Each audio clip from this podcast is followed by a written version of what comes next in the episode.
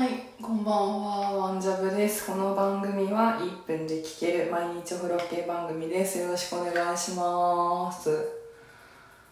今日はですね、昼にですね、辛いものを食べたんですよ。まあ、昨日の昼は担々麺。今日の昼はプルダックンポックンミョンっていうののチーズ味。うんと、韓国のカップ焼きそばみたいな感じですかね。